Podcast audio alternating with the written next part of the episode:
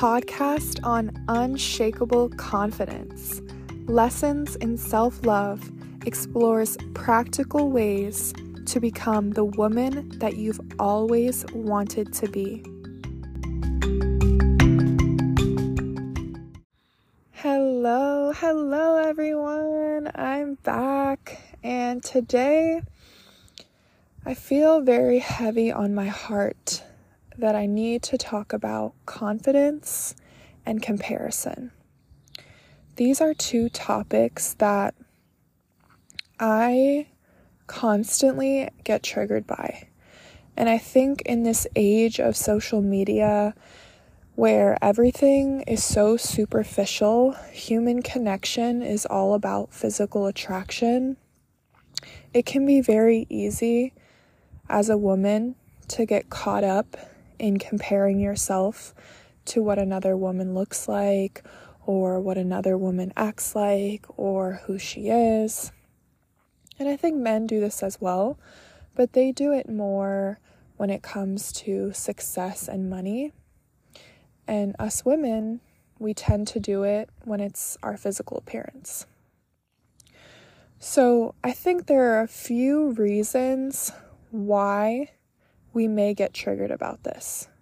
I have a personal philosophy that God wants to teach us self love and self acceptance and confidence in our physical appearance.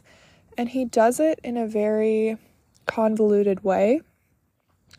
So, for example, if someone comes into your life and they're constantly beating you up about your appearance, they're constantly making little comments about this or about that. I wish you gained weight here. I wish you were thinner here. You know, I wish your hair looked like this, whatever it is. Those comments that come from strangers on the internet or from your family or whoever it may be, those comments are not there to make you feel bad about those traits. They're actually there to invite you to accept those things about yourself. You have to be able to stand firm at your center and look at other people and look at their opinions and look what they have to say and think to yourself, even though they're saying that, I'm still choosing self confidence and I know that this is just a test. Everything in life is a test to see how you really feel about yourself. And we perceive these situations very differently. So, a secure person would look at comments like that and automatically know that the person is joking, or maybe the person has their own self image issues, or whatever it is. And an insecure person is going to adopt those beliefs and instantly think badly about themselves because of those comments.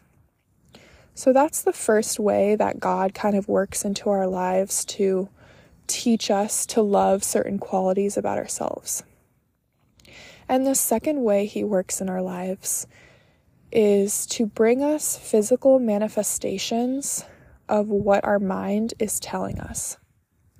So if you have the belief, I'm not pretty enough, you know, my body doesn't look like this, whatever it is, God is going to constantly trigger you by allowing things to show up in your life that confirm to you those beliefs. So, for example, if you're one of those girls in a relationship and you are, you know, checking your boyfriend's Instagram followers and his likes, and you're looking at those pictures and you're thinking to yourself, like, oh, you know, she looks better, he looks better, whatever it is.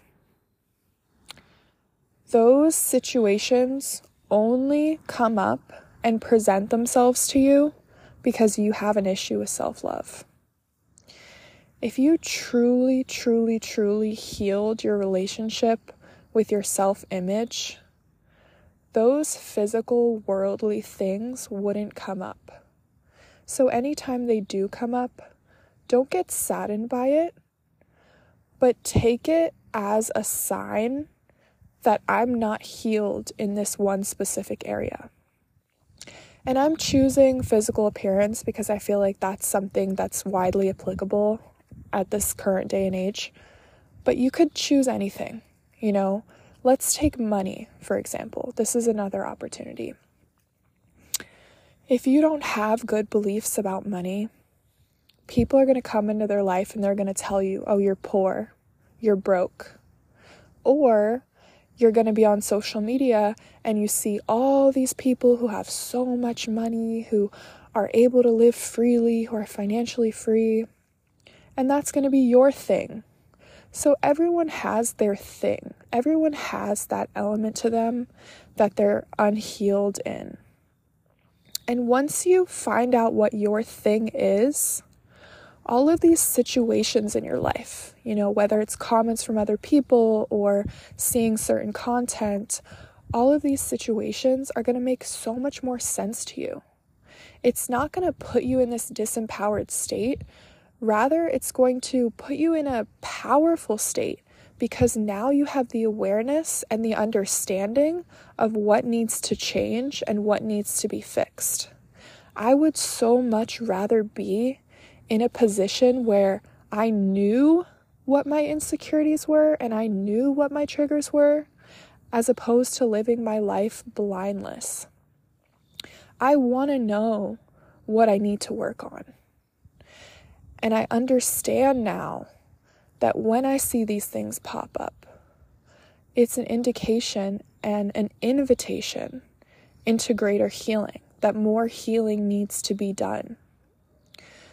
So, this is your reminder to just be kind to yourself and understand that literally everyone goes through this.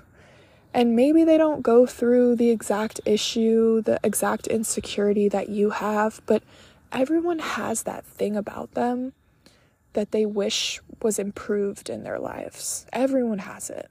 And if you don't, you're lying. So understand we're all human. We all have these issues. We all have these moments where we wish we could improve on things. But it's not a bad thing. It's just God inviting you into more self love.